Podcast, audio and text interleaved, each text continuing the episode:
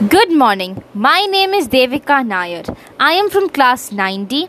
Today I'll be speaking on the topic Beauty is in the eyes of the beholder. This is a very famous quote. Most of us have heard. Many times we judge a person based on their physical appearance and make up our minds and thoughts about them. But real beauty lies inside a person. If we say beauty lies in eyes, that means your eyes should be capable of seeing inner beauty of something or someone.